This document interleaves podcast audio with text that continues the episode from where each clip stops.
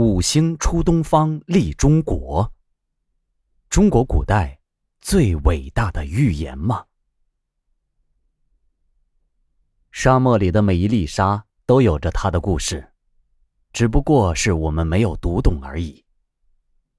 沙漠里的每一粒沙都是五彩的，只不过是我们不会欣赏而已。塔克拉玛干大沙漠对我们来说也是一样的。在世界各大沙漠中，塔克拉玛干沙漠是最神秘、最具诱惑力的一个。在这个流沙面积世界第一的大沙漠中，有一个比楼兰古国更神秘的沙漠古国——尼雅。尼雅古城遗址是汉晋时期精绝国的故址。尼雅古城是在一九零一年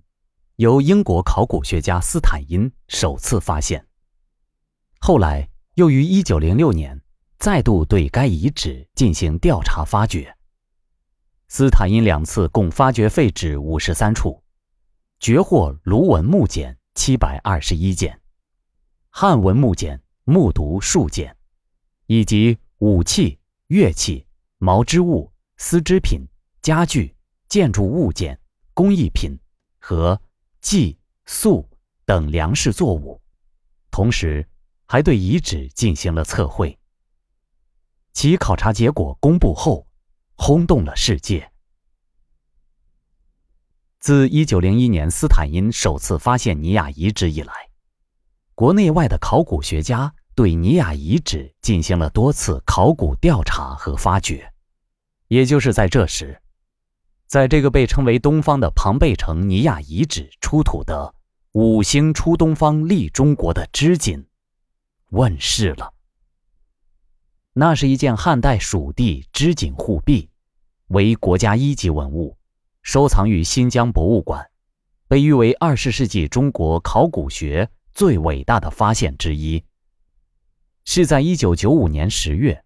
中日尼雅遗址学术考察队成员在尼雅遗址的一处古墓中发现的。该织锦呈圆角长方形，长 十八点五厘米，宽 十二点五厘米，用五星出东方利中国织锦为面料，边上用白绢镶边，两个长边上各缝缀有三条长约二十一厘米、宽 一点五厘米的白色绢带，其中三条残断，织上有八个汉隶文字：五星出东方利中国。五星出东方利中国八字出自《史记·天工书》中五星分天之中，基于东方，中国利；基于西方，外国用兵者利。五星皆从辰星而聚于一社，其所设之国，可以法治天下。古代的五星指岁星、荧惑星、田星、太白星和辰星。天地回转，日月流逝，五星难以聚合。然而汉元年十月，五星聚于东京，这在《天工书》《汉书》《张耳传》《汉纪》均有记载。据说当年的考察队在尼雅遗址上的挖掘一直没有什么新的发现，在失望中他们挖开了一座古墓，那是一个两人合葬墓，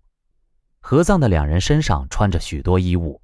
最显眼的是，其中一具尸体的右臂上绑着一个色彩鲜艳的织锦，织锦色彩绚烂，文字激扬，纹样诡秘，意蕴神奇，立刻吸引了所有人的眼光。于是便发现了五星出东方利中国。五星出东方利中国织锦出土时，和作为随葬品的弓箭、剑符、短剑鞘等物品放在一起。新疆文物考古研究所研究员于志勇认为，五星是指水、火、木、金、土五大行星。东方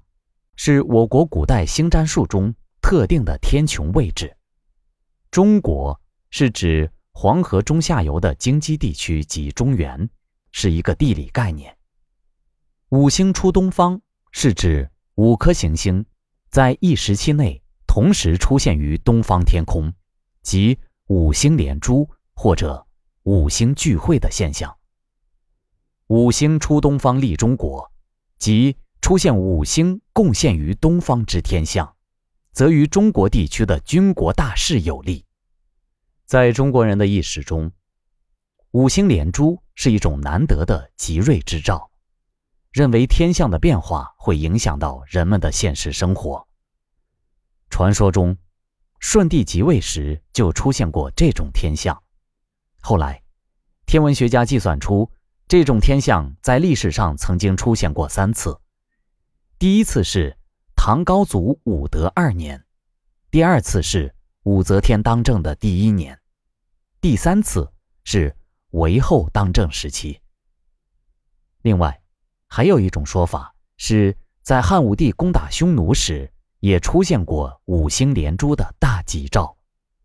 有关的说法在一些民间的记载和故事里反映有很多，但是不是真的有，仿佛一直没有人能说得清楚。总之，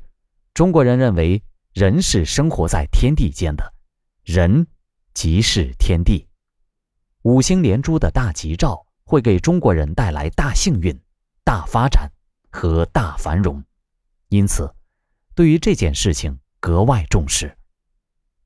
当年的考察队在这个墓葬中还发现了另外一块织锦，上面写着讨南羌。南羌就是汉代占据着青藏高原的羌族，因为他们在河西走廊之南，故而称之为南羌。这两块织锦连起来，整个意思就是五星出东方，立中国，讨南羌。也就是说，金木水火土五大行星出现在天空时，利于政府去征伐羌族。事实是，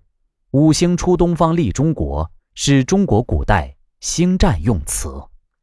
是古代先民观测五大行星运行变化而归纳总结出来的占词术语，